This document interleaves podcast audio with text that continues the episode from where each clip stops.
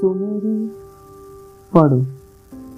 હસમુખ બોરાણીયા કોરોનાનો કાળ મહામારીનો ડર. કોરોનાના લીધે લોકડાઉન હતું. ઉનાળાના લાંબા દિવસો અમે ઘરમાં પુરાઈ રહેવાનું. શું કરવાનું? બધા ઘરોમાં એક જ ફરિયાદ હતી.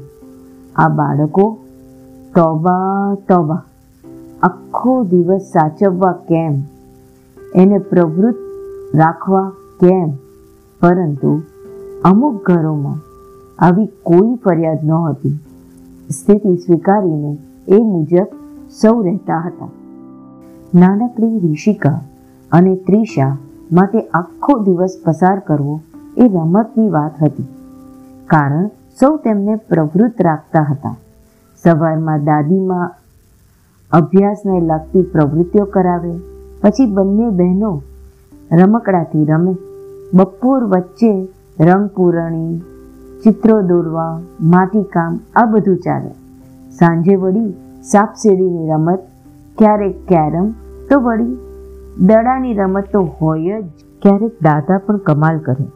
એક દિવસ તાનગ્રામની રમત લઈ આવ્યા. બધાને ભેગા કરી ઘરમાં હતા તે રંગીન કાગળ, પુઠ્ઠા, કાતર, ગુંદર બધું ભેગું કરીને તાનગ્રામની રમત બનાવી, જેમાં સાત ચોક્કસ આકાર કાપીને એ અલગ અલગ રીતે ગોઠવી નવા આકાર બની. બધાએ આકાર બનાવવા માંડી, મંડી પડ્યા. ઋષિકા બોલી, મેં બિલાડી બનાવી. અરે, આ સસલું તો જુઓ, ત્રિષા બોલી, મેં માછલી બનાવી. આ ઘર તો જુઓ. અવનવા આકાર બનાવ્યા અને મોબાઈલમાં ફોટા પણ પાડ્યા. ઋષિકા અને ત્રિષાને તો મોજ પડી ગઈ.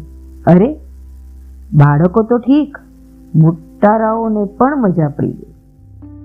એક દિવસ બપોર વચ્ચે ત્રિષા કહે, દાદા, લીંબુનું શરબત પીવું છે?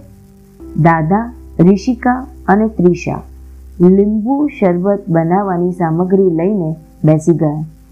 દાદા બોલે, એમ ત્રિષા શરબત બનાવતી ગઈ અને શરબત તૈયાર. બધાને બોલાવીને લીંબુનું શરબત પીવડાવ્યું. ત્રિષા બોલી, મેં બનાવ્યું લીંબુનું શરબત, મેં બનાવ્યું લીંબુનું શરબત. રાત પડે અને પથારીમાં પડતા વેતે ઋષિકા અને ત્રિષાની ફરમાઈશ તો હોય જ. બા, વાર્તા કરો ને. ક્યારેક પોતે પણ વાર્તા કરે અને નિંદ્રા દેવીને ખોડે સરી પડે. આમ સરસ રીતે દિવસો પસાર કર્યા. તમે પણ લોકડાઉન વખતે તમારા બાળકો સાથે આવી જ સોનેરી પળો માણી હશે ને? ક્યારેક યાદ કરી ને વાગડજો.